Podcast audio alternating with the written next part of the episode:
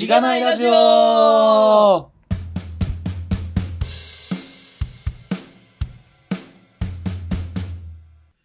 ようございます。おはようございます。おはようございます。えーめっちゃ元気。本日も元気、確かに。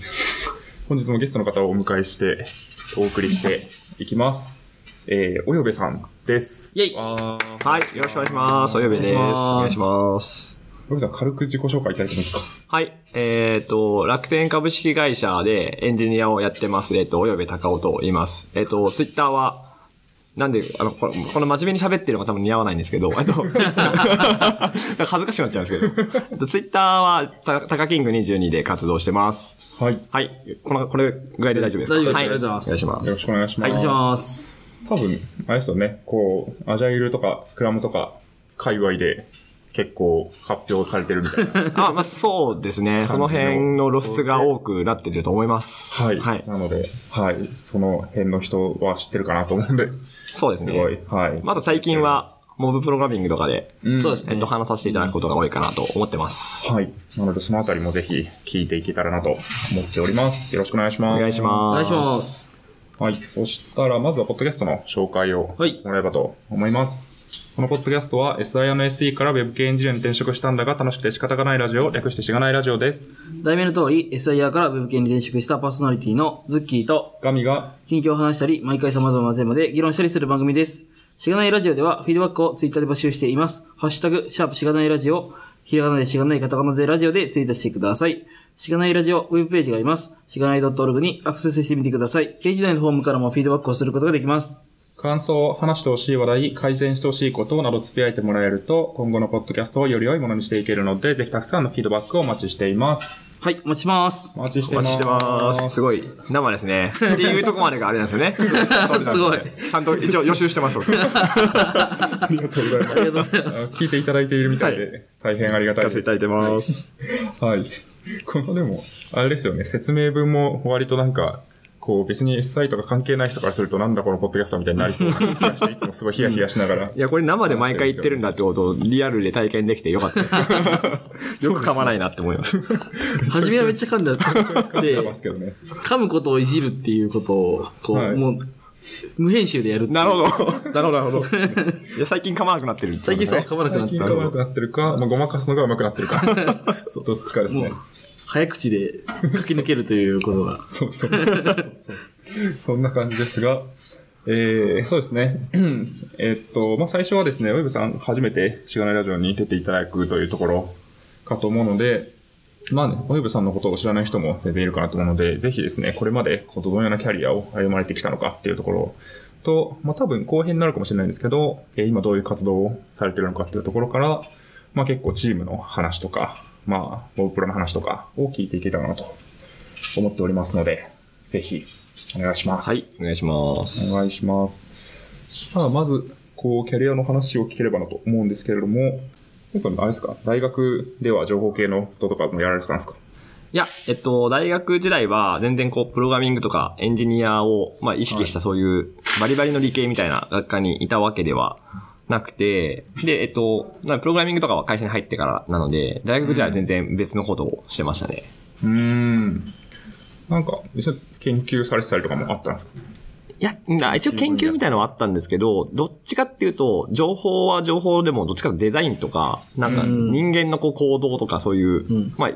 わゆる最近で言うとユーザーエクスペリエンスじゃないですけど、あっちに近いような、えっと、情報デザインみたいなっていうところの学科になるね。それって学部学科的には何になるんですか？で 一応、えっとね、なんだっけな、ネットワーク情報学部みたいな名前なんですけど、ほう。全然、ネットワークエンジニアっぽいですけどね。じゃないですか。それだけ聞くじゃないですか。確かに確かに。なのに全然違うっていうね。えまあなんか中でいくつかコースがあって、うんうん。はい。まあ、ある程度プログラミングするコースもあるんですけど、はい自分がいたのはそういう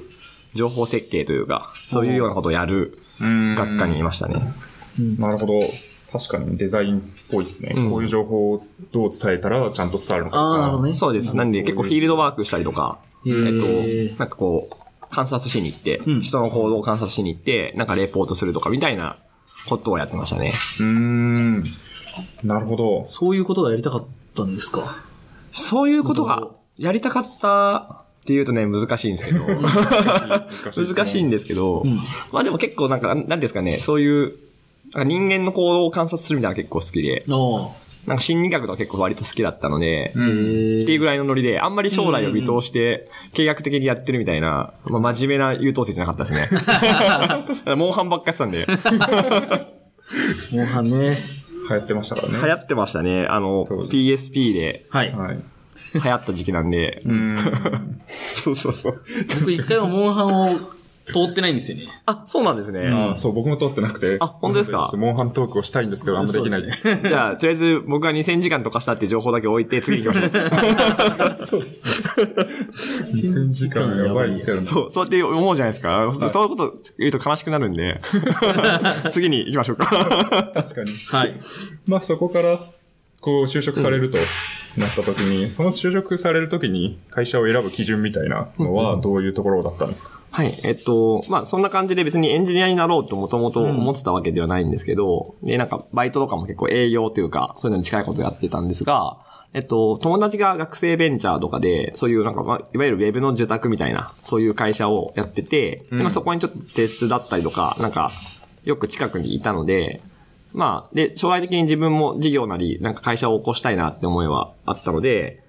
っていう時に考えた時に、まあ彼らの仕事を見てっても思ったんですけど、やっぱりこれから、そのまあちょうど僕がなんで就職したの2009年なんで、そのぐらいの時ってもう普通にこうパソコンとかは、い。スマホが出始めたぐらいだったんで、うん。これから何するにしてもこう、そういうシステム作るとか、えっとエンジニアリングみたいなところと、切っても切り離せないみたいな感じの時代がもう来てたので、っていう時に自分が作れないと、それを全部誰かにお願いするとか、はい。で、お願いするとしても、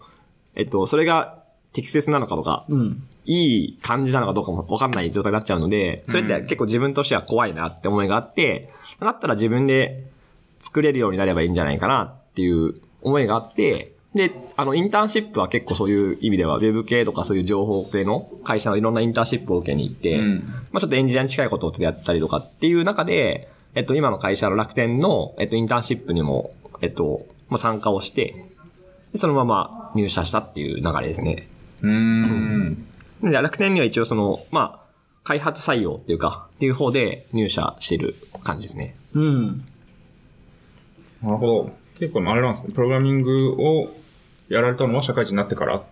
だけど、割とインターンではそういう、まあ、開発のことをやらせてもらったりとか、まあ、開発採用でこう採用されたりとかっていうのは普通にあったんですね。えっと、まだ楽天が新卒をこう一気に大量に取り始めたぐらいの時期だったので、うん。あの、えっと、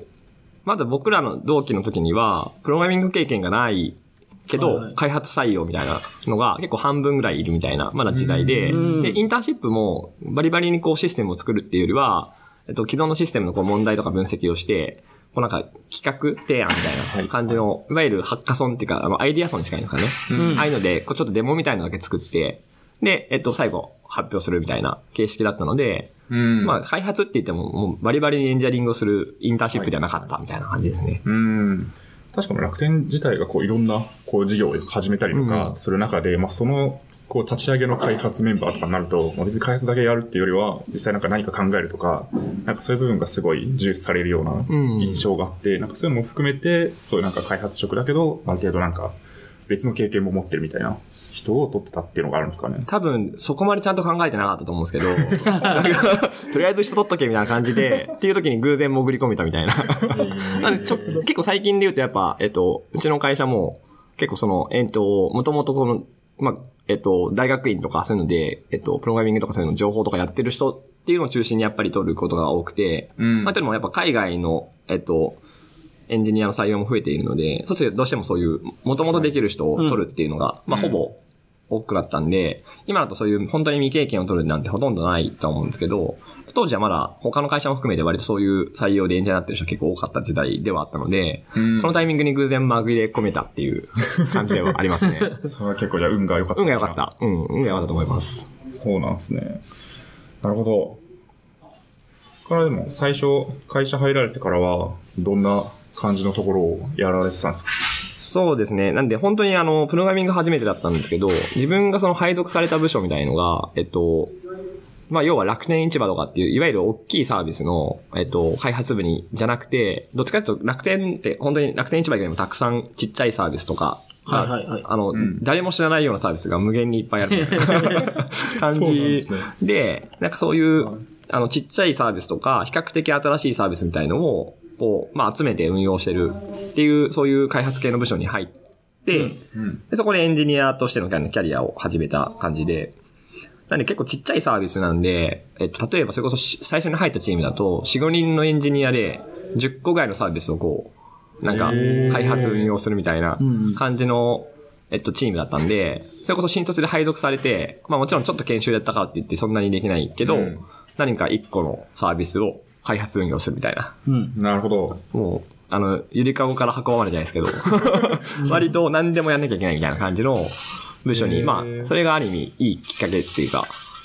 うん。うん。それ、その場合って、なんかこう、1チームに対して、なんか10個のサービスだと、なんか、えーと、その企画とか、そう、運用、運営する人たちとかは、どういう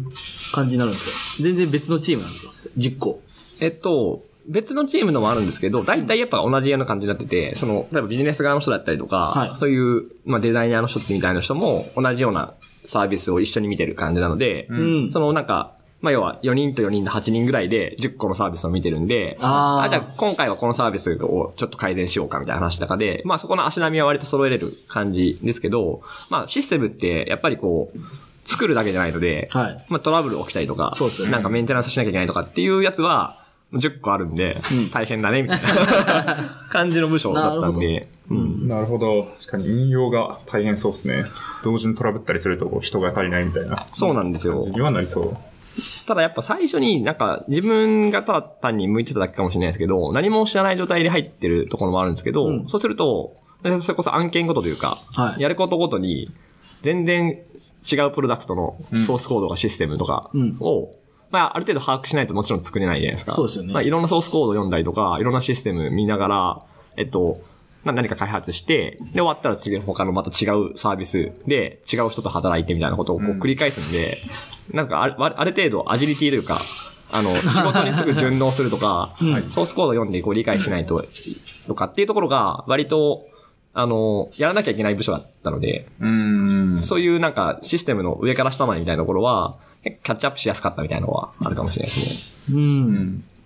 確かに、なかなか新卒でちょっとしてから小さなサービスをもうまるっと一つ見る、その最初から最後まで見るみたいな経験ってそこまで積めないですし、まあ、いろんなサービスに関われるっていうのも、なかなか、まあ、特に一個の大きいサービスだけやってる、例えばスタートアップとかうんだと難しいなって思って、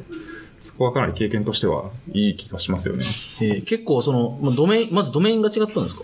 ドメインもある程度違います。もちろんなんかある程度、なんですかね、まあウェブでとか情報を発信する系でみたいな感じ、ポータル系でみたいな感じの、あの、縛りはありつつも、まあ例えば、えっと、ポータルサイトみたいなのもあれば、まあ、いまあ別に言ってもいいんであれなんですけど、インフォシークってあの、えっと、昔はすごいこう、それこそね、ヤフーとかと同じでこう、ポータルサイトって流行ったじゃないですか。うんあ。あいう時によく使われたインフォシークっていう、その、インフォシーク系のサービスをいっぱい持ってる部署だったので、はいはい。インフォシークっていうポータルを見たりとか、あとは、えっと、まあなんか、女性向けのそういう情報サイトだったりとか、ニュースサイトとか、あとはこう、まあ、調整君みたいな、そういう、なんですかね、あの、日程調整するみたいなサービスとか、結構そういう感じの、まあ、もう全然ドメインは違いますね結構違いますね。うん。確かに。え、言語も違う？言語は、えっと、ある程度、結構 PHP が多かったんで、言語はある程度揃ってましたね。あ、そっか、でも、そのぐらいものが違えば、作り方も全然違いますよね。全然違うし、フレームワーク使ってるとこもあればないとこもあったりとか、フレームワークも違うしみたいな、使ってるデータベースも違ったりみたいな感じで、やばまあ PHP ぐらいしか共通点ないみたいな、い。うん。感じでは。新しいの始めるときにこれ使ってみようよみたいなので、いろんなものをこう、割とそんな感じで、で、まあ、それ最初そういう部署ですけど、そこにまた新しく作ってたりするんで、まあ、そうすると、まあ PHP じゃない言語で、まあ、Java とかもやったりとか、まあ、いその後は Node.js とかあったりとか、うん結構そういう感じで、なんか割とそういう新しい系の部署なんで、なんか、その時のエンジニアが、まあ、やりたいよある程度運用も見つつも、まあでもそんなにちゃんと考える人多くないと思うので、まあいろんなものが溢れてるみたいな。へー まあエンジニアとしては楽しいんですけどね。そうですよね。そうですね、そうですね。いやー、結構なんか、ちょっと話変わるかもしれないですけど、あれじゃなんかエンジニアとしてスキルを積むときに、ある種その受託の開発がいいのか、こう自社サービスがいいのかみたいな話を前したことがあって、うん。なんか自宅開発だといろんなこう開発のまあプロダクトに関われるとか、いろんな技術関われるとか、違ったこうフレームで、フレームワークでやりますみたいなのになれるとかあったと思うんですけど、でも新規事業をたくさんやってる、事業をたくさんやってる会社だったら、まあ割といいところでできそうだなっていうのをすごい 聞いてて思って、うんすごいいいなっていうのを思そいうましたです。ね。で、あとは、やっぱり言ってもそんなにこう、自分がその時技術力があるわけじゃないじゃないですか。だからこう、開発したものがバグを生んだりとか、はい。まあ、あの、自分が関わってなくても、担当してるサービスがトラブルを起こすとかっていうことがあるじゃないですか。うんうんはいそうすると、作ってるもののなんか、なんですかね、質とかっていうものとこう向き合わなきゃいけないうん。ので、なんかできたら終わりとかじゃなくて、なんか要は1ヶ月前に開発したものがなんかバグってるとかっていうので調査しなきゃいけないのかっていうのを、まあ、並列でやってるんで、なんか、わかんないこともあったりするけど、調べたりとか、とりあえずなんかよくわかんないけど、ググってみて、コマンド打ちながら調べてうん。対応するみたいなところも、あの、責任としてあったので、そこから学んだことは結構多いかなと思いますね。うん。うん。しかもちっちゃいサービスとかじ結構一人で作ったら自分の責任重いですよね。重いですね。うんいや、普通に、あ、これ、俺だわって思うじゃないですか。そうそう。このサービス今使えないの俺だわ、そうそう。な感じになる。そう、なんでやっぱそこの、なんか、ある程度作るし、いろんなもの見れてよかったねっていうところだけじゃなくて、作ったものがリアルにこう、なんですかね、うんトラブルを引き起こすとか、なんか、何かわかんないけど、とりあえず止まってるから調べなきゃいけないみたいな、そういう、まあ、どっちかというと運用に近いところが、エンジニアってもう、ほぼぶっちゃけ運用だと思ってるので、はい僕は。そこを結構最初に知れたのはいい経験だったなって今で思いますね、やっぱり。うん。確かに。まあ運用を知った上で開発するってなると、まあ、運用しやすい開発とかなるでしょうし、わかるでしょうし、なんかそこを知れると、一番何するにしても良かったって感じですかね。うん。うん。なるほど。それ、面白いな。ちょっと、新しい、新しい視点でした、それは。うん。すごい。全然狙ってもなく偶然ですけどね。ねたまたま配属されてる人がそうだったっていうだけなんで。最初そこまで考えて入る人なかなかいないいないですね。結構だってそうですよね。楽天の中でも別に普通にその大きいサービスをごよりなんか結構大規模な人数で回してるチームもあるんですよね。いや、むしろそっちの方がやっぱり多くて、うんまあやっぱ大きい、き規模が大きいサービスもやっぱりあるので、うんそういうとこ行くと、もちろんなんか、この大きなサービスの中の一部のこの機能を作ってる部署みたいなうん感じだったりとかするので、まあそんなに全体像はなかったりとかっていうところはあるかもしれないですね。うん。確かに。う んそこから、あれですかね、割とアジャイル開発に出会う部分に行っていく感じですかね。そうですね。えっと、まあ、それが本当に1年目とか、えっと、だったんですけど、えっと、社会人2年目の冬ぐらいですかね。にぐらいの時に、まあ、同じようにその、そういうサービスをやってる時に、結構、あの、まあ、ニュースサイトだったんですけど、はい比較的こう結構、まあ、トラフィックもあって、うんユーザーもついてるサービスの、まあ、要は結構ふ、昔からあるサービスなんで、リプレイスをしなきゃいけないみたいな。まあ、うんリプレイス好きな人いるじゃないですか、なんか。リプレイスすんなよとか思うんですけど、お金リフ生まないんで。レスシーンは、ね、そうそうそう。2回目にやればうまくいくというやつ。いや、リプレイスって何もこう、要は新しいお金を生むわけじゃないけど、うん結構大変じゃないですか、エンジニアとしては。まあそうでしょうねだから結構辛いことになることがまあ多いんですけど、まあたまたまそういう機会があって、はいでその時に、自分たちのチームってそんなに人数がいなかったりするので、他のサービスも見てたりするんで、少ない人数なので、他のこう、チームが、まあ、ヘルプというか、こう一緒にやろうみたいな感じで、何人かこう入ってきて一緒にやるみたいな、結構大きいプロジェクトがあって、うん。割と本当に1年がかりみたいな。ほ半年で出すけど、その後もこう、続けて、開発を、あの、フェーズ分け出していくのでうん、1年ぐらいかけてや腰据えてやりましょうみたいなプロジェクトの時に、たまたま一緒に働いた人たちの中に、まあ今でも、こう、師師匠みたいな感じの、まあエンジニアの師匠の人と、そういうなんか、今のチームビーディングというか、そういう働き方に近いところの師匠みたいな人に出会って、で、なんかその人たちがやってきて、なんか一番衝撃的だったのが、まあ、要は1年目って曲がりなりにも、とりあえずエンジニアやんなきゃいけないんで、こう、その部署のやり方とかに、必死で覚えてやるじゃないですう。か。っうん。ていうのをやってて、で、彼らが来てやったのが、まあいきなりなんか、朝立ち上がってミーティングをしだすとか、なぜか壁に付箋を貼りまくるみたいな。ことをして、で、なんか、すごいこう会話をしながら開発をするみたいなことをやっていて、で、なんかなんだこれっていうふうに思うし、うん。まあ今でこそ結構いろんな現場で、そう、壁にこう、付箋とか貼ってとか、で、みんなでこう開発のチームが話しながら開発するっていうのは普通なんですけど、全然、あの、当時は壁にそんな貼ってる開発チームないし、こう開発のフロアに結構静か。うん。で、ビジネス側の人結構みんな電話してるからうるさいみたいな感じの、まあそういう開発サイドの雰囲気みたいなのがあったんですけど、その中でいきなり立ち上がって話す人がいると、あいつら何やってんのみたいな。なんか、あいつらうるさくねみたいな感じの、ちょっと白い目で見られるぐらいの時だったんですけど。ただそれをやっていくと、なんかなんですかね、えっと、今まで全然知らなかったことだけど、なんかこう、気持ちよく働けるというか、うん。なんかいい感じにこう、コミュニケーションしながら、いいものができていく感じが、なんかこう、てプロダクトの手触り感みたいなのを感じることができて、うん。それを結果的に後から言うと、まあ、いわゆるスクラムだったりとか、看板だったりとか、っていう、まあ、あとテストコードを書いたりとかっていう、最近でも、まあ、みんながやり、やろうとしてるようなことに近いことが、えっと、後から名前を知ったみたいな経験があったのは、まあ、いわゆるアジャイルとかので、との出会いかなと思ってますね。うーん。なるほど。そこ、結構、まあ、どっちも経験されたっていう感じじゃないですか。多分最初の1年目はそういうのじゃなくて、まあ、単純に、こう、目の前の仕事をこう一人で黙々とこなしていくみたいなところだと思うんですけど、そこのなんか、こう、違う開発、アジャイル開発を経験した時に、こう、感じたそのメリットみたいなのって一番はどこだったんですか？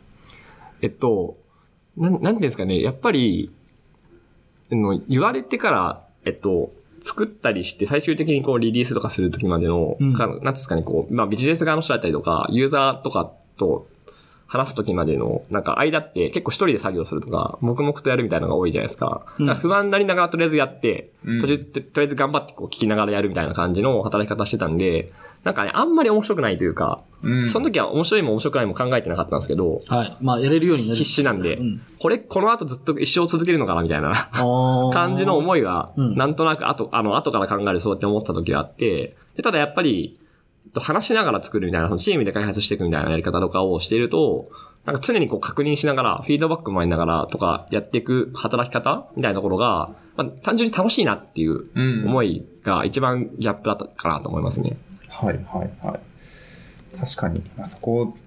割とこうずっと向かい、パソコンに向かって一人でやってると、これは合ってるのか間違ってるのか分かんないまま進んで、で、後からこう、いや、それはちょっと違うな、みたいな感じになって、うん。またなんかこう、悲しい気持ちになるみたいな。そうなんです。なんか、え、結構僕も、まあ、エンジニアリングすごい好きなんで、一人でプログラミング作るのすごい好きなんですけど、うんはい。なんか一人で黙々と作業してるのが長い時ほど、あんまりいい仕事してないなってうん後から振り返ると思っていて、あーだって誰からもフィードバックもらっていないし、なんかその自分が書いてるコードとかやり方について、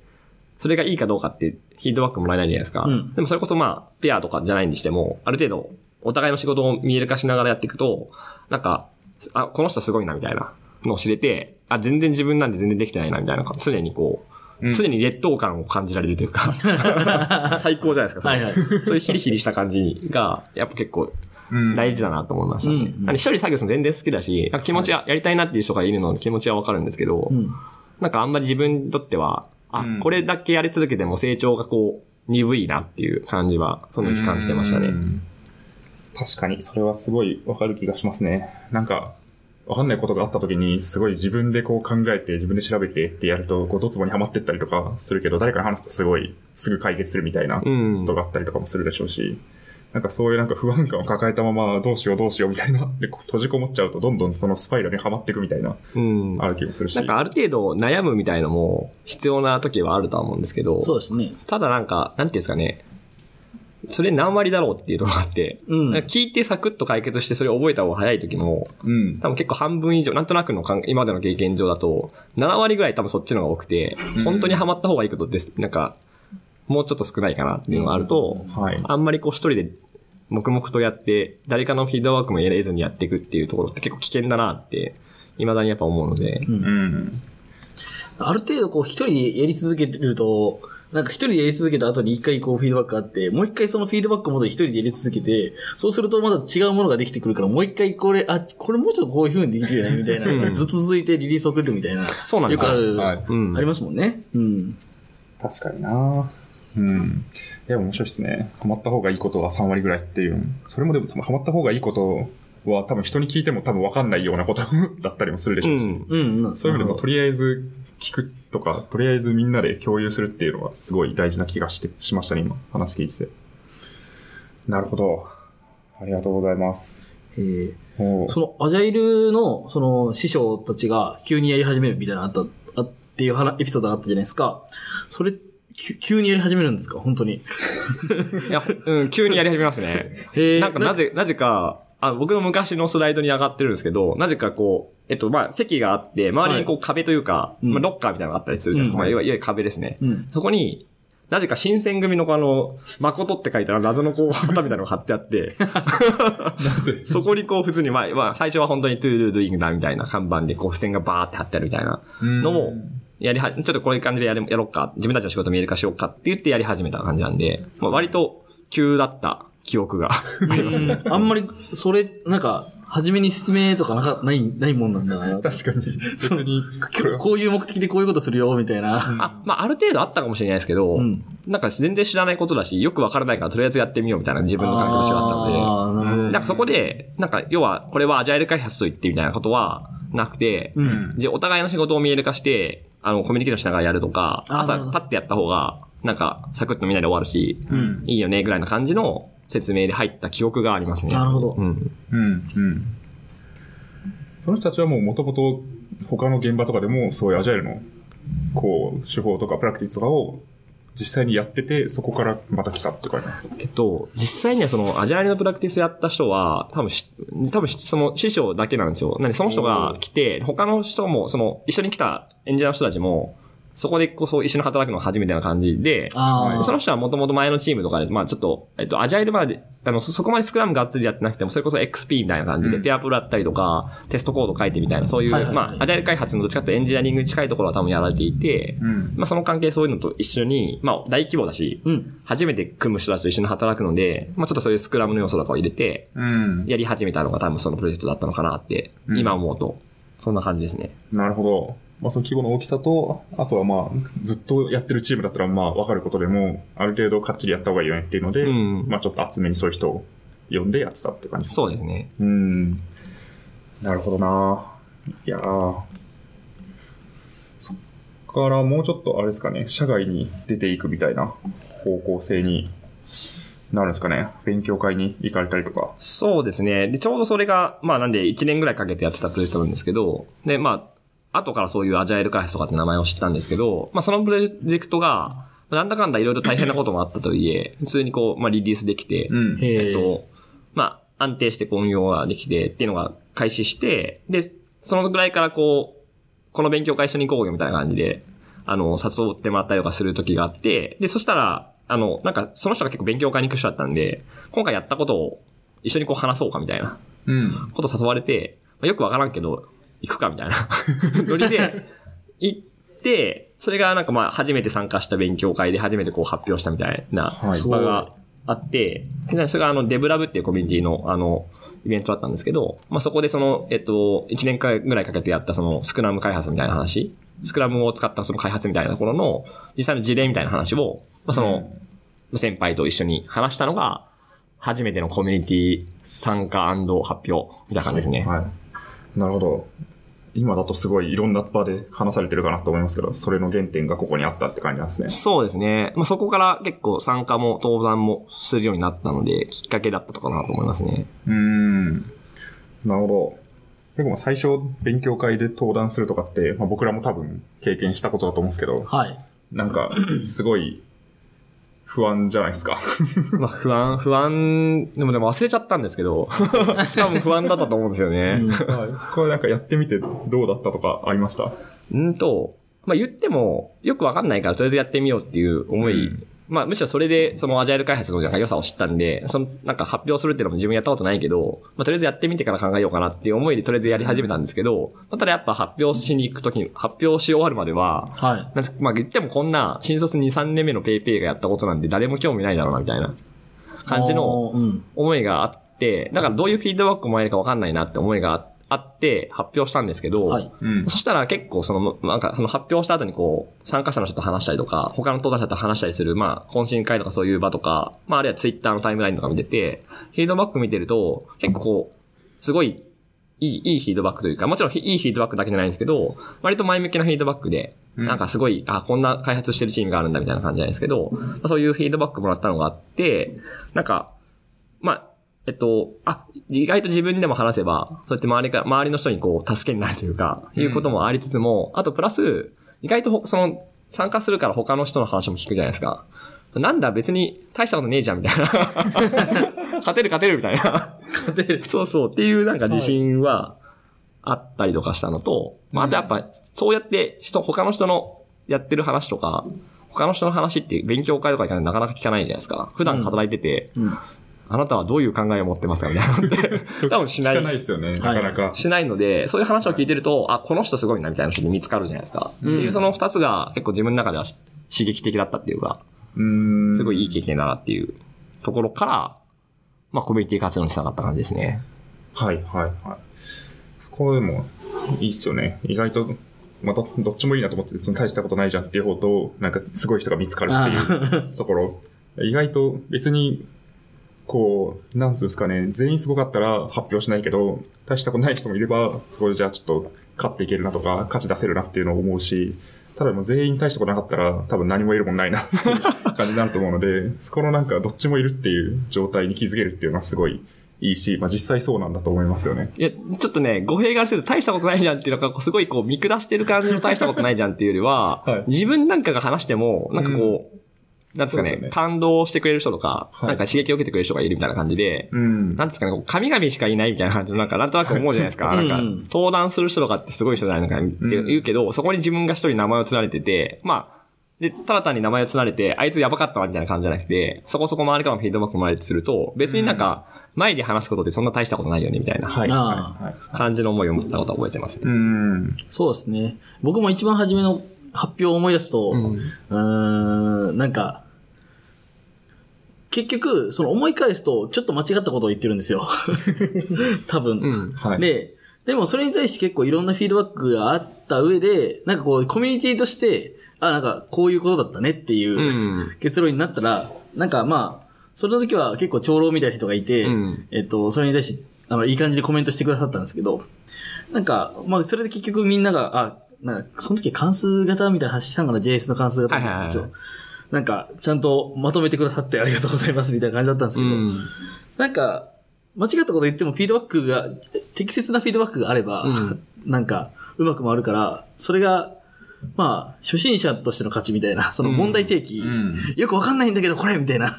それだけでも、なんか発表する価値あったんだなっていうのは思ったんで、なんか何かしらその発表大したことないっていうのはそういう意味かな、みたいな。う。ん。そうなんですよ。だから発表ってなんか発表することがすごく、まあハードル高くて、うん、そうなんですよね。アウトプットすることにこう集中しがちなんですけど、うんはい別に発表することって別に大したことないというか、あのうん発表すること自体にそんなにこう、なんか意味があるものじゃなくて、発表、自分がその発表するためにこうなんか今まで考えたことをまとめたりとかしてうん、形にするんで、まあある意味こう復習というか、自分の中のこう、内省するんですよ。内省するところもあって、でそれ出した後に、その周りからフィードバックもあったりとか、自分が話して周りの反応がどうだったかみたいなやつとか、まあ、あるいはそれ直接フィードバックしてくれる人とか、その話したことによって繋がった人たちみたいになって、自分にとってのインプットじゃないですか。うん。そっちの方が、むしろ目的な感じがしてて、自分が話すことによってきっかけがあって、そこからいろいろ自分の成長につながるので、そっちが心地よいなって思ったんだなって、この時思いましたね。うん。あ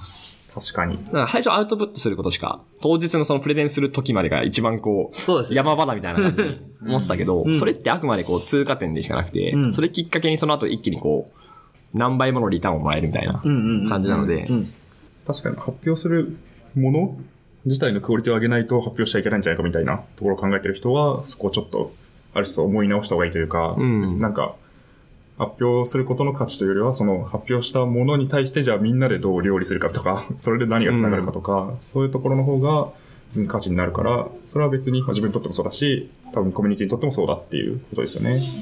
あすごい、みんな真面目ですよね。なんか、うんだからすごいこう、提供しようみたいな、みんなに学びを持ち帰ってもらおうみたいな、まあもちろんそういう気持ちを自分も持ってますけど、なんかそれってわかんないじゃないですか、やってみないと。確かに。あんま自信持ってないし、自信持ってないことに苦しんでもしょうがないんで、それはどっちかというとやっぱ自分のために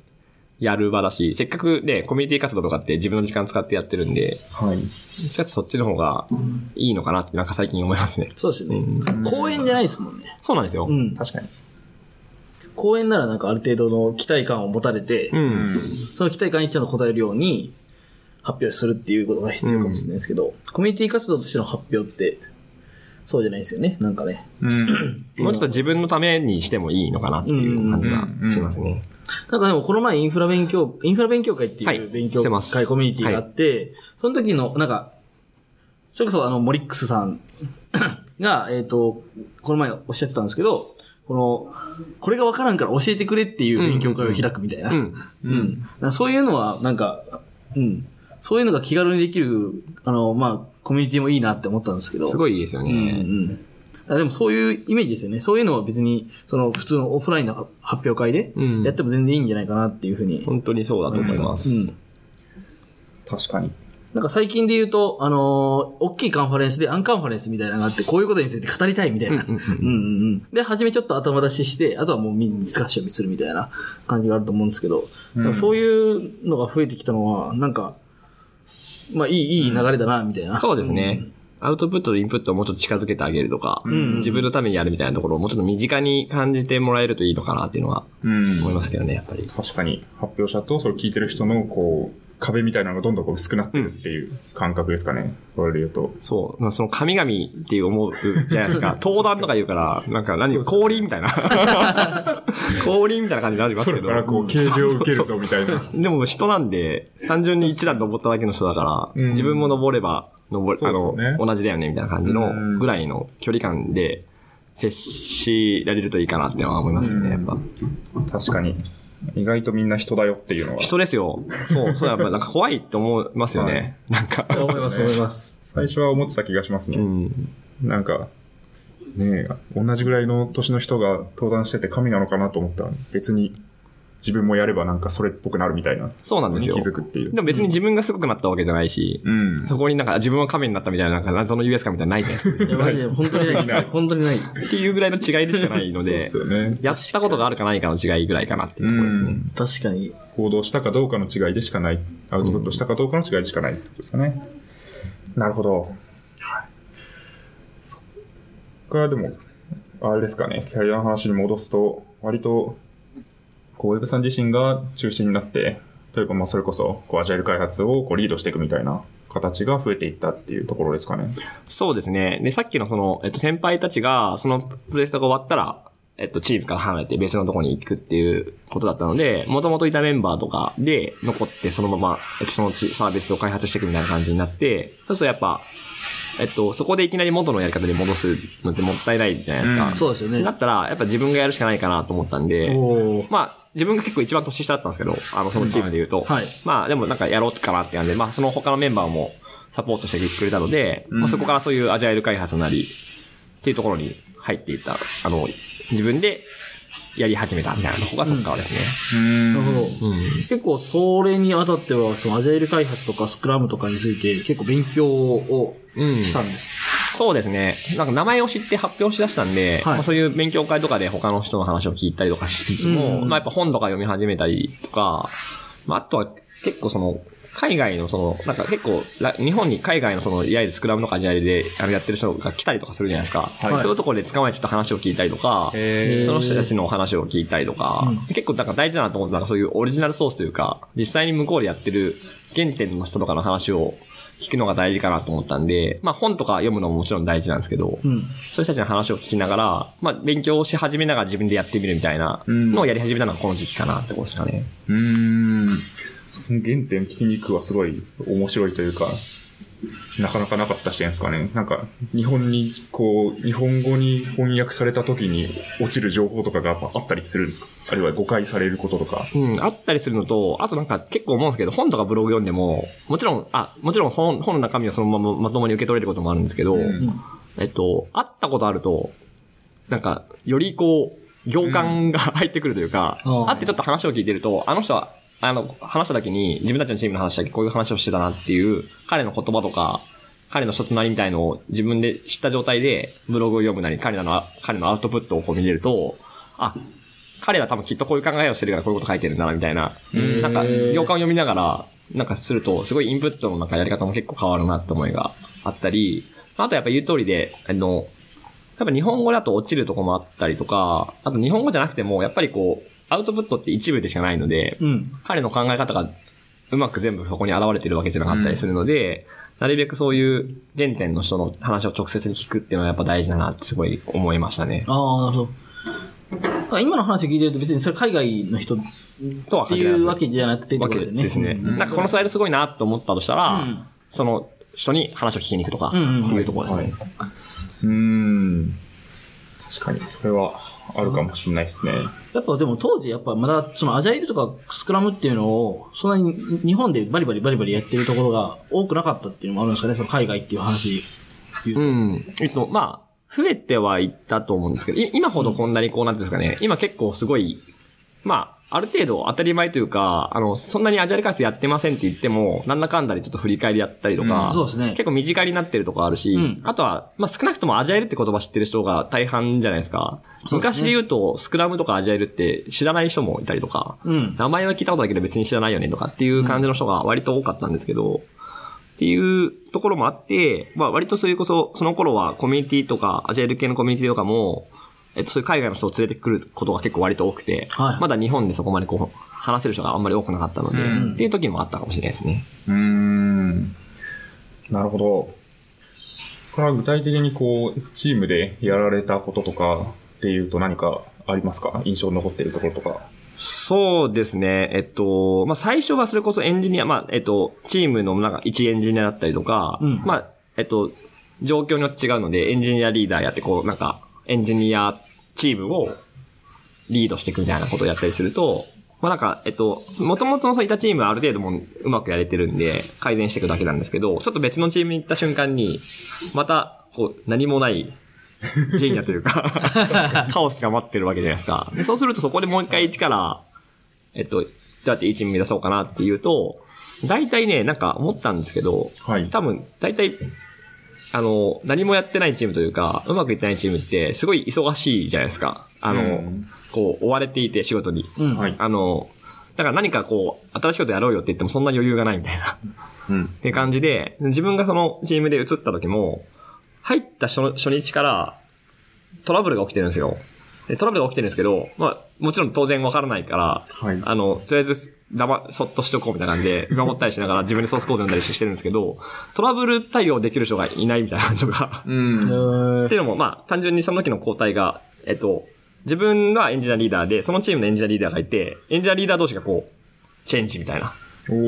感じで、要は多分前のエンジニアリーダーに結構依存したのかわかんないですけど、はいはいはい。っていう感じで、入った直後からずっとトラブルが起きてて、まともに受け入れもされずにこうチームがスタートしたみたいな感じで、まあそれぐらいやっぱこう、仕事に追われていて、うん。なかなかカオスな状態で開発してるチームが、まあそこだけじゃなくて結構多かったんで、そうすると最初って何するかっていうと、なんかいきなりじゃあそこで、なんか新しいやり方を持ってきて、まあ何でもいいんですけど、TDD やりますとか、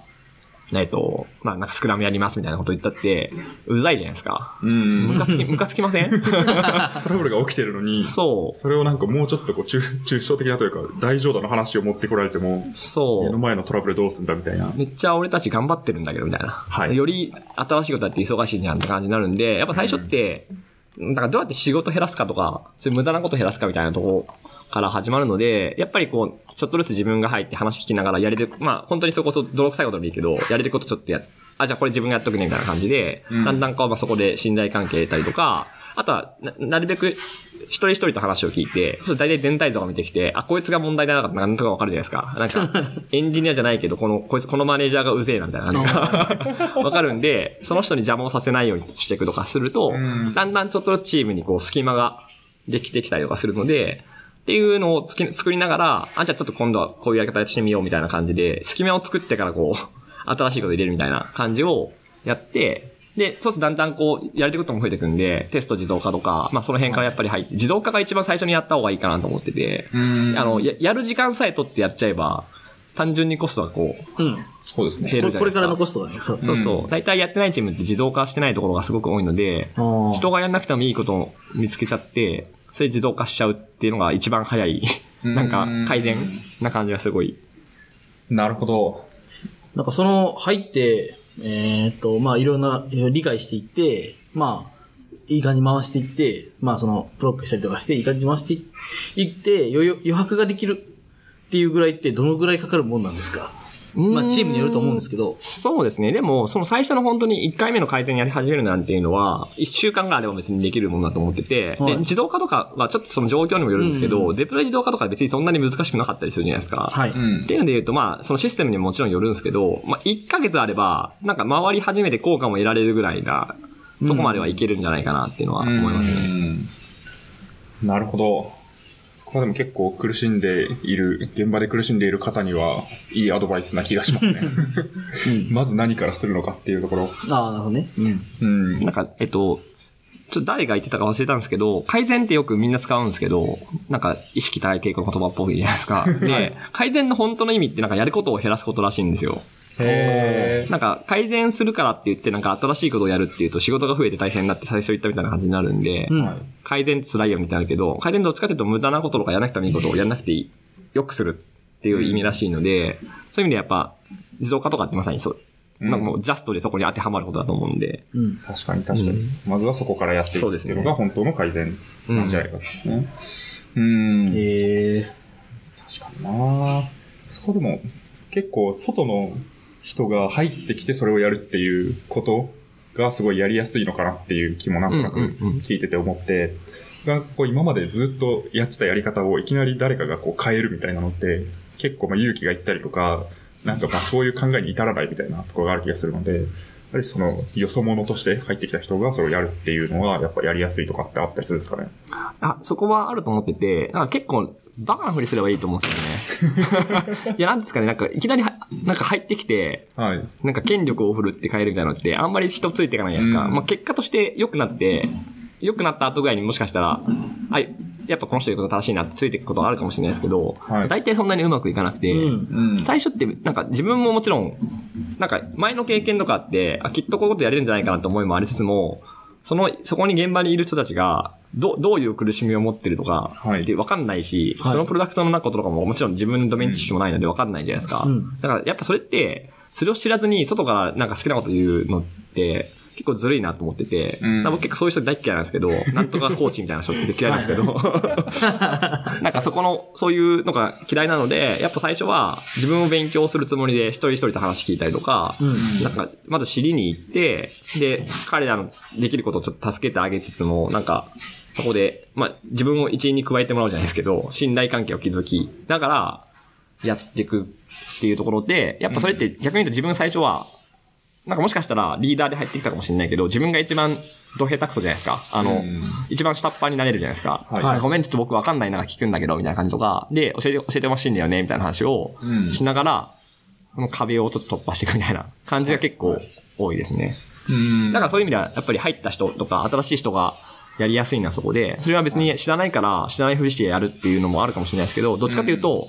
知らないから教えてって言いながら、はい。一緒にちょっと変えていこうかみたいな話で、うん。あ、なんかこの人別に怖い人じゃないんだみたいな。あ 金髪だけど怖い人じゃないんだみたいな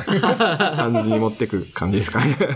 確かに。あ。なるほど。ああ、確かに無邪気さ重要ですよね。大事ですね。あギャップが大事で、やっぱ金髪が来ると怖いじゃないですか。はい。そこですごい話を聞いてくれたってだけで、うんこの人いい人だみたいな、なんかこあう、吊り橋効果じゃないですけど、なんかわかんないですけど。なるほど。あ、狙ってやってたんですか？いやあ、それを狙ってやったことにしてます。そうそう。ですね。一応、説明すると、ツイッターの、およびさんツイッターアイコンは、金髪にこうサングラスかけてるっていうので、まあ今は、あの、金髪じゃないし、まあサングラスもかけてないんですけど、かなりツイッターアイコン見るとすごい怖い人なんだなって思ってます。いや、そうよく言われるんですよね。そうですよね。そのギャップですね。ギャップが大事ですよ、やっぱり。確かに、ギャップ大事ですよね。そこで、こう、あ、実は優しい人なんだって言って、うん。すごい気を許してもらったりとか するのかもしれないっていうのが。いやー、そこはでも面白いですね。逆になんか、ある程度チームに長くいた人だと、こう、当たり前のことを改めて聞くみたいなのもすごいしづらいじゃないですか。なんで知らねえんだお前そんなことみたいなうん。感じになりやすそうですけど、ん入った人だと全然、こうなんかわかんないの当たり前だっていう前提で当たり前のことを改めて聞けるっていうのが、うんすごくいいのかなっていうのはすごい聞いてて思いました。なんか変に選ぶ必要ないかなと思うので、わかんないことはわかんないってはい。言えるチームにしたいって言うんですけど、っていう人ほど分かんないって言ってないよね、みたいな 感じがあるんで、自分から言っちゃえばいいじゃん、みたいなところもありますね。確かに。それでまた周りのハードル下がったりするでしょうしね。うん。わからないっていうことが、リーダーが言ってるし、自分も言っていいんだみたいな。感じになるのもすごい良さそうだなって思いましたね。なるほど。いや、すごい学びが多い回になっている気がマジですか？僕すごい真面目なことしか話してないんで、ちょっとだんだんこうなんか、そろそろ何かをしなきゃいけないんじゃないかみたいな。何かな 謎の、謎の焦燥感に変わっていく。そう。申し訳ないこと、およべさんの発表とか僕聞いたことがなくて、なんか、割と、あれなんですか、こう、受けを取りに行くみたいなのが多いんですけど。いやあ、いや、ちゃんと真面目に話してますよ。真面目に話してます。なるほど。じゃあ、いつも通り。大丈夫ですいつも通りいつも通り話してもらって大丈夫真面目にやらせていただきます。やばい。いや全然ぶっ込んでいただいてもいいですけども。はい。はい。それは、いいですね、いいですね。まあで、それで、また得た知見を、また外部で発表したりとかっていうサイクルを重ねていったって感じなんですかね。そうですね。結構なんで、そういう、や、やったこと、なんか、僕はなんですよね、やったことしか話せないので、うんなんか事例発表というか、うんのしか、まあ、あんな、あんまりやったことないんですけど、なんでそれをやり続けながら、やっぱりさっき言ったみたいに、なんか次何か発表するためにもなんか、どんどんこうやっていこうかな、みたいな。あの、うん普段の現場の活動に活かすっていう意味でやりたりとかして、まあなんで、えっと、そういういろんなコミュニティとかやりつつも、まあ、どんどん発表したいなと思ったんで、最初にその2011年に発表した時に目標にしたのが、なんか結構、いわゆるアジャイル系のカンファレンス、日本でやってるカンファレンスで、はい。僕の中で勝手にグランドスラムって呼んでる 4つがあって、それが、あと、リージョナルスクラムギャザリング東京ってあの、うんはい。キョンさんの会の時にキョンさんも言ってた、あの、はいはい。スクラムのイベントと、あとあの、ディベロッパーズサミットってあの2月にあの、目黒でやってるイベントと、うん。あとはあの、アジャイルジャパンっていうのがやってるんですけど、アジャイルジャパンっていうイベントと、あと、また今度9月にもあるんですけど、XP 祭りっていう、まあ、アジャイル系っていうとちょっと謎なんですけど、よくわからない XP 祭りっていうイベントがあって、その4つが結構なんか自分の中では大きい回だったんで、うんなんかテニスじゃないですけど、グランドスラムを達成したいなと思ってたんで、はい。で、やろうかなっていうので、2013年に一応その4つ、こう、グランドスラム、全部で登壇するみたいな、こと一応達成したんで、あ、意外といけるな、みたいな。うん1年、ぐらいで。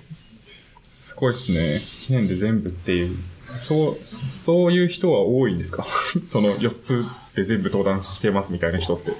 ーん、そんなにいないんじゃないですか。まあ、なんか、年をまたいでとかはあるかもしれないですけど、僕これ狙っていったんで、あの、まあもちろん公募とかしたりもあるし、あの、呼んでいただいてもあるんですけど、うんもう狙ってグランドスラムやったって言いたいがために、なるほど。で結構そういう感じで発表駆動っていうか、はい、はい。うんアウトプット駆動でやっていくことが意外と多いですね。なるほど。ここはでも、いいっすね。やっぱ、その、特に、そのアジャイルの文脈とかだと、やったことを話すっていうのが一番なんか価値があるような印象がまああって、こういう現場だったらこういう、こう、例えばプラクティスがうまくいきましたとか、こういうことをやってこうなりましたみたいな。そこをでもこう、発表するって決めて、じゃあそれをこう仕事としてやってみようっていうので、実際仕事にも生きていくっていう、そのなんかいいサイクルが回るっていうのはすごい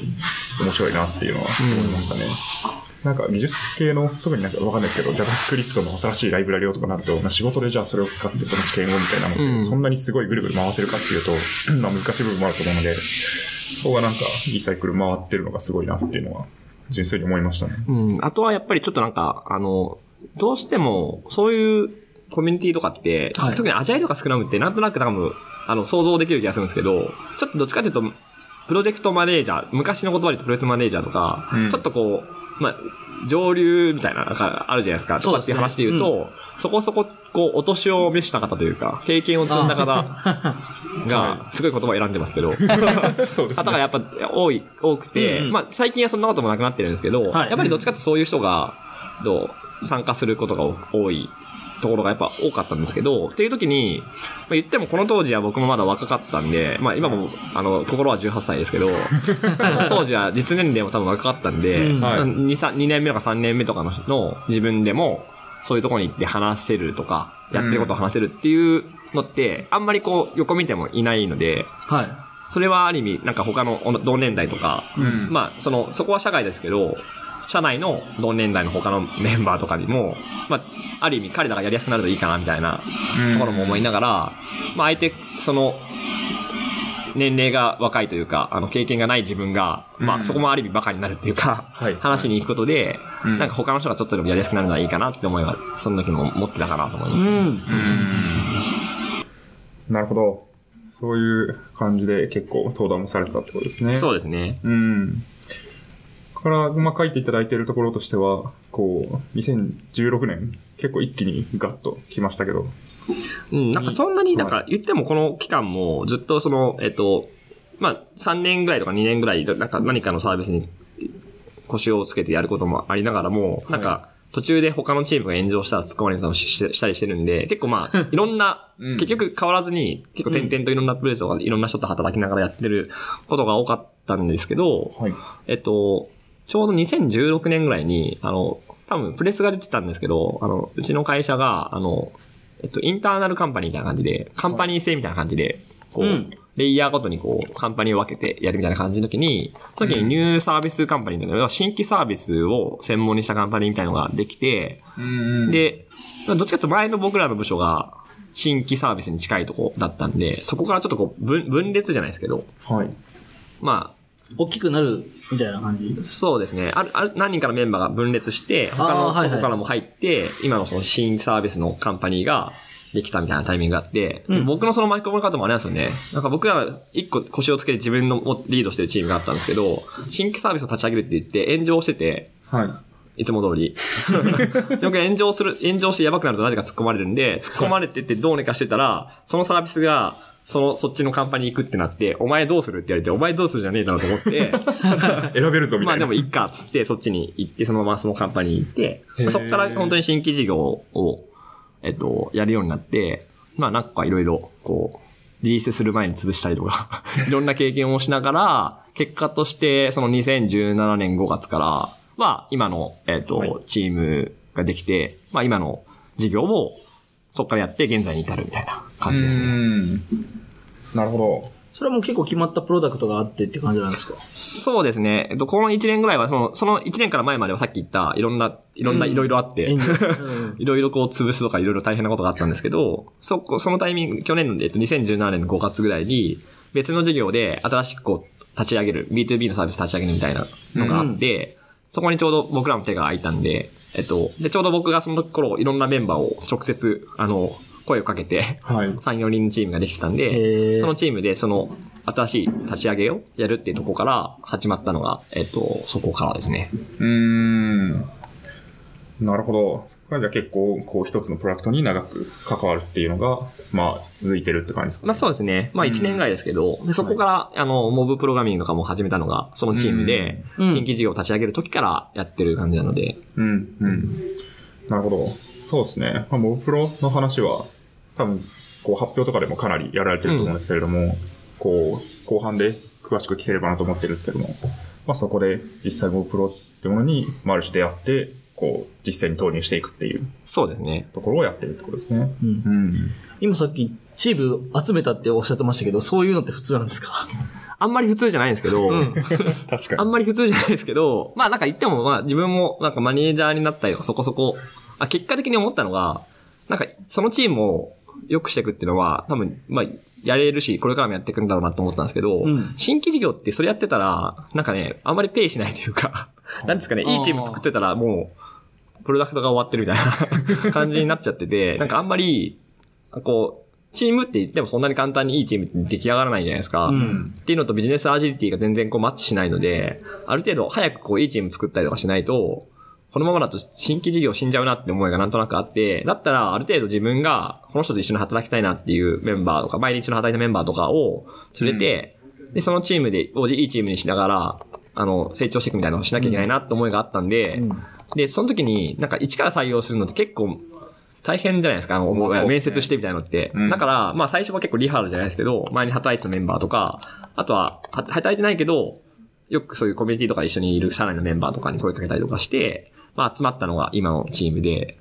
なんであの、まあ川口さんっていう人って、なんか、髪が長い変な人がいるんですけど、あの、髪が長いおじさんがいたりするんですけど、その人とかもまあ、べなんか、社内にたまたまいて暇そうにしてたんで、そう、おいでよって言って、まあ入れてた、入れたりとかして、はい。まあその4人、今4人のチームなんですけど、うん。4人のチームが出来上がったって感じですかね。まあ確かにあんまりないかもしれないですね。に。うん。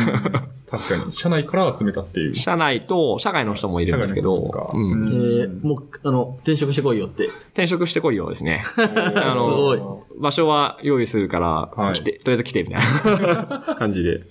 それはでも結構理想な形な気がしますけどね。うんなんかわかんないですけど、こう、人事部みたいなところからこう人が降りてきて、それを育てるのだ、みたいなよりは、もう自分が今この場があって、この場に最適な人をこう探してきて集めるみたいなうん。のが、まあ一番分かってる人が、うん。こう分かってる人を集めるっていうので、確かにマネージャーがそれができてば一番最強ですよね。そうなんですよ。なかなかやれない、そういうのが、やっぱコネクションがなかったりとか、うんたまたまね、してる人が空いてなかったりするそういうのはないんですけど、まあ、機会もたまたま良かったのと、あとは、あの、やっぱりあれですね、あの、もういいチーム作んなきゃ死ぬなって思いがあったんで、あの、で、そこで、いわゆるその、いわゆる普通の会社のフローで、えっと、なんか転職してる人探して、こう、エージェントとか紹介してもらうとかやってても、い。時間もかかるし、無駄なんで、あの、そういうのいらないんで、僕が全部採用するんで、ちょっと、黙っててくださいみたいな感じで言って、会社も懐が深いですよね、それは。1ヶ月くれってみたいな。へえ。いやー、それはすごい。うん。チームビルディングしてたら、こう、事業は成功しづらいみたいなのは、結構なんか、あんまり言われないことだと思うんですよ。なんか、うん事業うまくいってないでしょ？まずチームがうまく回ってないからだよみたいな雰囲気に語られがちな気がするんですけど、うん。結構す、やっぱりそれは、そう、そういうもんなんですかね？えっと、僕、なんか新規事業に結構ちちっちゃいサービスに結構いて、立ち上げとか結構やってるんで、そっち側のちょっと感じで思ったのが、うんえっと新規事業って、あ、なんかこれ、野村か監督っているじゃないですか。はいあの監督が言ってる言葉だけど、あの本当はあの人の、あの人も引用してるんですけど、うんえっと、勝ちに不思議の勝ちあり、負けに不思議の負けなしって言葉があって、うん。それってすごいその通りだなと思ってて、うん勝ちはたまたま勝つみたいなのがあるんで、やっぱ新規事業って、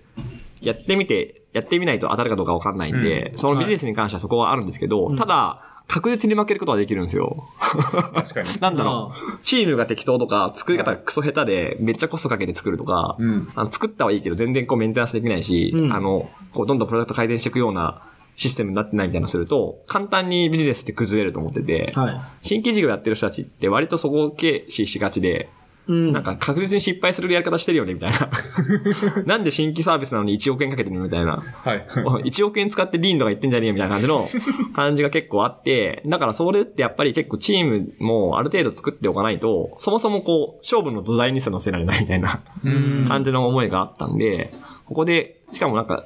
仮にこう頑張ってサービスは死んだかもしれないけど、いいチームがある程度できたとしても、そのチームって何実績もないじゃないですか。そうですそうすると、まあ残念ながらやっぱうちも大きい会社なんで、はい会社から見ると、そのサービス何の実績もないから、なんか解散させられる可能性があるじゃないですか。うん。実績もないから残してくれっていうこともないし、確かに。なんだらせっかくまたいいチーム作ったのにまた一から作ることになるんで、ななんかとりあえずある程度そこそこいいチームができて、実績を残さないと、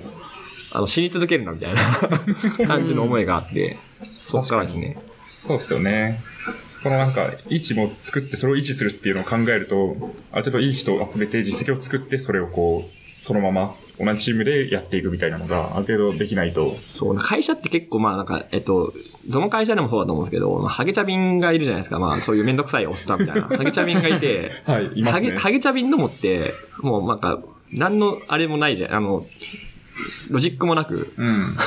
どんどんチームを壊してくるじゃないですか。で、でも、なんかあの人たちって、でも、全然彼らと一緒に仕事することができて、彼らって実績があれば手のひらが転がったかのように、このチームはすごいねみたいな感じになるじゃないですか。だからやっぱ、実績を作んないと、どんだけいいこと言ってもあんまりこう、誰も聞いてくれないみたいなのが結構あるんで、うん。そこはやっぱ結構意識はしましたね、そこは。なるほど。うんまあそういう、そういう意味ですね。そのチームビルディングの企業成功、成功。うん。うん。確かに。でも、そうか。その巷で言われる、その、なんか事業うまくいってないんでしょ、チームが回ってないんでしょっていうのは、結構そのスタートアップで、まあその、もうこのチームでやっていくしかないっていううん状況だから、そういう、うんその、じゃあチームを改善しましょうの話になるっていううんことかもしれないですね、その。うん。なるほど確かに。そこはなんか企業の規模だったりとか、まあ、人をどれぐらい、こう、変えやすいかみたいな、そういうのはまああるかもしれないですよね。うん。まあでも、ニワトリ卵じゃないですけど、結局儲かんないと、チームもクソもなくて、うんなんかまあ、うちの会社が潰れることそうそうないとしても、ちっちゃい会社だったら事業が失敗したら潰れるじゃないですか。はいって時に、まあ、ぶっちゃけ、大きい事業で新規事業やってても、それぐらいのつもりで新規事業やるよと思うんですけど、それが失敗したら う、ん。自分たちの仕事がなくなるかもしれないぐらいのつもりで、やっぱやんないと、そ同じようなスタートアップに勝ってないと思うんですけど、はいっていう時に、チームビルディングをしてたんで儲かりませんでしたって言うんですかみたいな感じの話じゃないですか。はなんで、鶏卵じゃないですけど、んやっぱそこはある程度こう、バランス感覚持たないい。そうとで、すよね。うんいいこと言ってるだけのおっさんに、自分もハゲチャビになっちゃうんで、気をつけないとな、みたいな。手段でしかなくて、本質的に大事なのは事業の成長だったりとか、そうですそうですプロダクトを良くすることとか。会社から見たらやっぱそれで、そっちの方が正しいと思うので、うん。確かに。確かに、このバランスは難しいですよね。なるほど。ありがとうございます。そう、ちょっとキャリアの最後の話で聞いてみたいんですけど、その転職をされようとしているみたいなのを、急に来ますね。急に来るやつですね。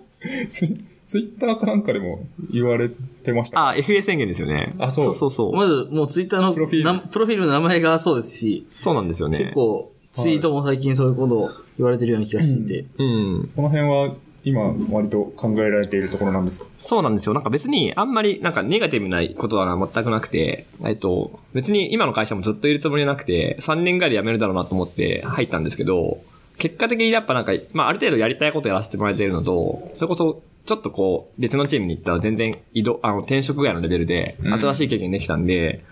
で、かといって他ですごい、本当にこの会社でやりたいみたいなものなんかなかったんで、結構自分としては、あの、たまあ気づいたら立ってたみたいな感じで、うん。えで、そんなにネガティブな印象ないんですけど、ただ、僕、なんか2009年に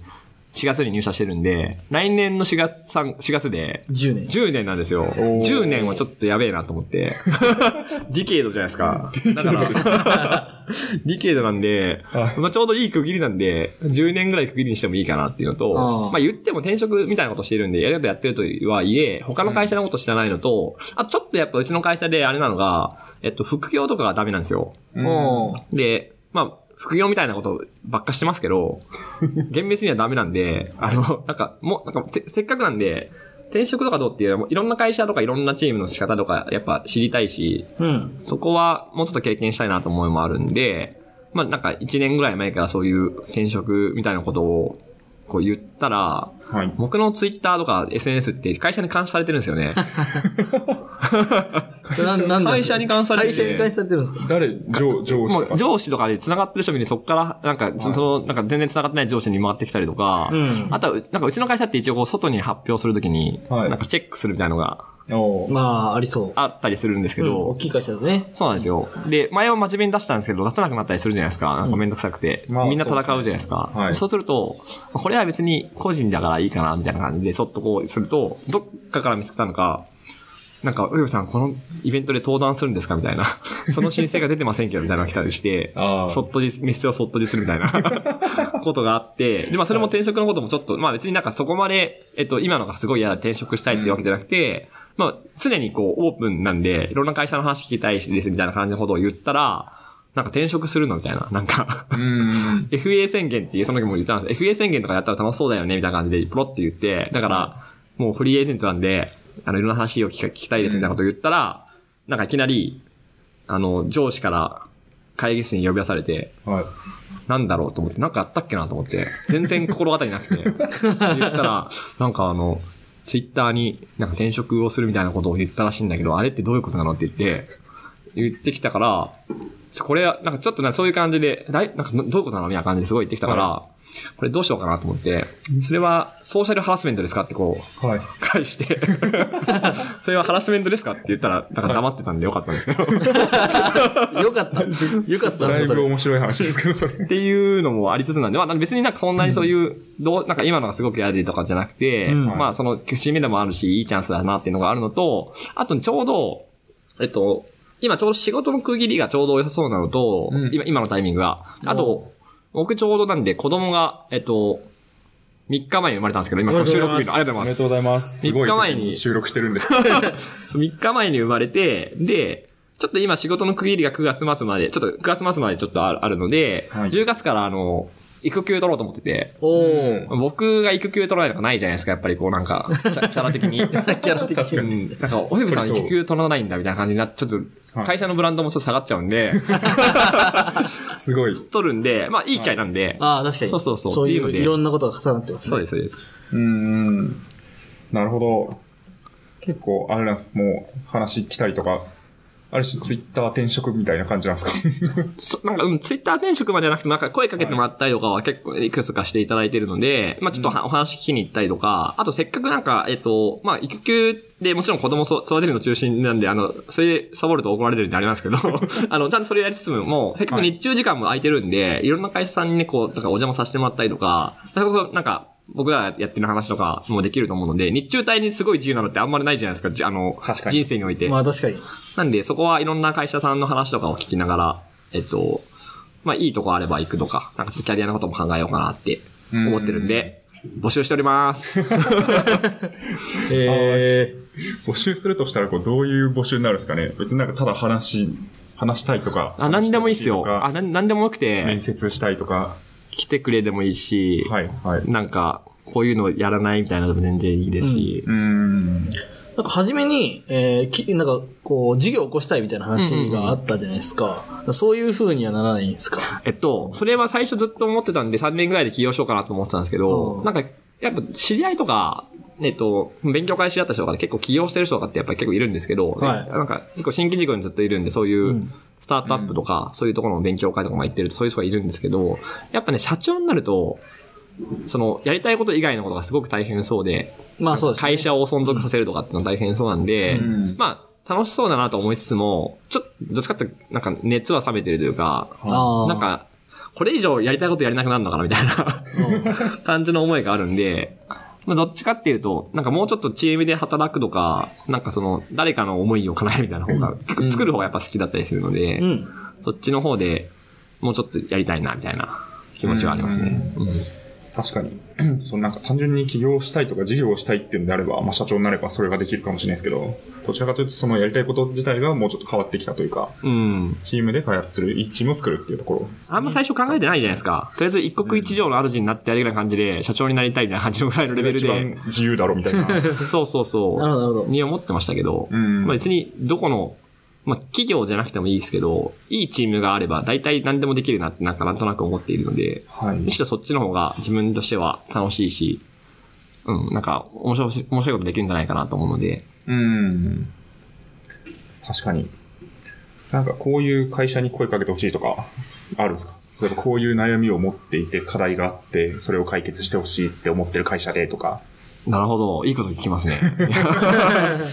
はい。そう、面接とかでよく聞きそうな。なるほど。なんか、えっと、なんかちょっとなんで、まだちょっとその辺が具体的に、例えばこういう会社に行きたいとか、なんかわかんない。例えばゲーム会社に行きたいとかっていう細かいところまであんまり今そこまでイメージできてないので、えっと、とりあえず聞きたいのはあるんですけど、ただ自分としては、なんかずっと前やってたことがあって、それは活かしつつも、ちょっとせっかくなんで新しいこともやりたいなと思いはあるので、ん。なんか、どっちかっていうと、あんまりこう、プロダクト系とか事業系とかにがっつり行くってよりは、ちょっとエンジニアリングの方も良さそうだなと思ったりとか、で、ただ、かといって、あの、一個の企業にがっつり属してなんかやるみたいなって結構もう、なんか転職、あ、副業ダメみたいな。はい。結構辛いじゃないですか。そこなんで、あの、いろんなことができるようにはしたいなと思ってるんで、その辺ぐらいですかね。あの、あんまり考えてないってことですね。まだこれから考えようかなと思ってるぐらいで。ちょっとね、子供が生まれることにね、頭がいっぱいすぎて。そうですよね。確かに。そんなんちょ結っと構大きなではないみたラいな。イフ、人生で一番リリ大きいリリースですからね。大きなリリースを終えられたところだと。確かにな。まあ、いろいろ自由にやれるところであれば、まあ、かなり、こう、オープンに話を、こう、聞きたいみたいな感じの。強いて言うなら僕はあの、スーツが着れない人間なので、もうなんか入社日だけスーツでお願いしますとか言われたらちょっとあれかなみたいな感じなんで、そうじゃなければ何でもいいかなって。確かに。スーツ着てくれっていう会社があるかわかんないですけどね。んお嫁さんに対して。確かに。なるほど。ありがとうございます。金髪 OK じゃないとダメとかあるんですか？金髪は、まあ別にどっちでもいいですけど、ただダメって言ったからって金髪にする、しないと思うなよって感じですけどね。その覚悟をした上で呼べよと。あそこまで言うんですけど。いや、意外とこう見えて、はい。バランス感覚いい人間だと思う。ちゃんとこう、ちゃんとちゃんとところまでエッジは攻めるけど、そうですはい一線は越えない。いい仕事はします。ありがとうございます。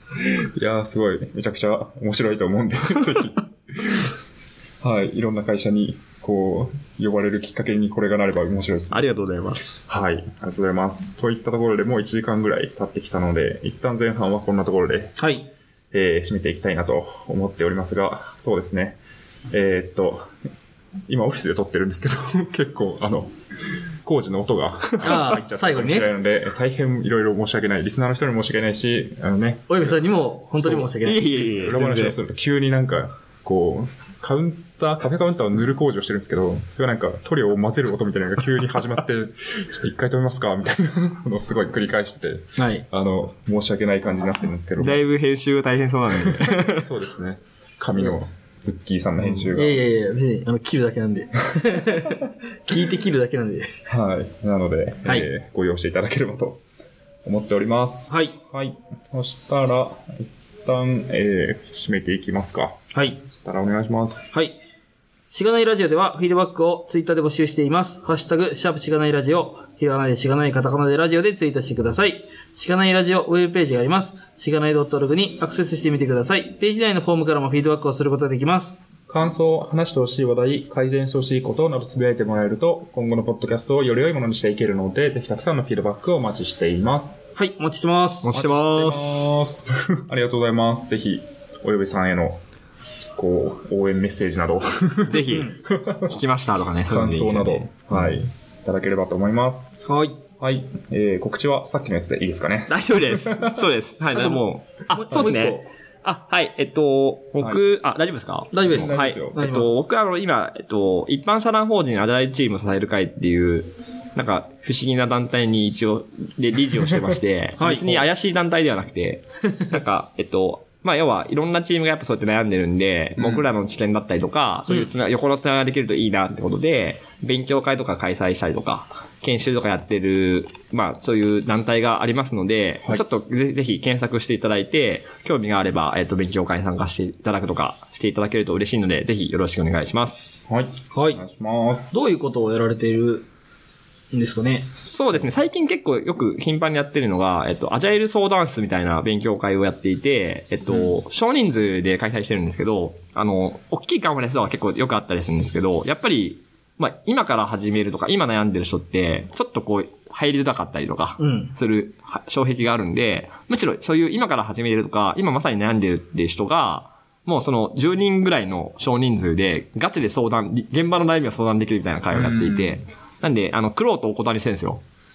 あの、クロート来ないでね、みたいなはい感じにしていて、だから本当に気軽に来てもらって、一応あの、まあ、僕だったりとか、あとあの、西村直さんって言って、あの、アジャイルサムナイを書いた人とか何人かそういう、まあ、そこそこ経験持ってるいろんなタイプの人がいるので、その人たちとこう話しながら、現場の悩みについての話をするっていうので、まあなんかこれから始める人にも、なんか怖い人じゃないし、うん。なんかちょっとめんどくさい人もいるかもしれないけど大丈夫だよみたいな 場を、そまあそういう感じで、アジャイルチームとか、アジャイルを通してこうどんどん改善していきたいってチームを支える側になりたいなって一応社団法人の方針があるので、っていう、まあそういう初心初心者っていうか、これからやりたい人に優しい活動をしていることが多いですね。うん。なるほ。ど。すごいいい活動っすよね。しかも参加費無料と書いてあって、以上ですな。んだこれはみたいな。うん。行かない理由がないぐらいの本当そうです。ぜひいいこと言いますね。ありがとうございます。感じですよね。特に悩んでる人、アジャイル開発しようとしていて。だったらこれ絶対行った方がいいですよね。確かに。なのでぜひ、はい。えー、リンクなどはショーノートに貼っておくので、そちらから見ていただければと思いますお。願いします。はーい。そしたら、えー、SP39 ですか？これは。はい39の A が、およべさんをゲストにお迎えしてお送りしました。えー、およべさんありがとうございました。ありがとうございましたあ。りがとうございました。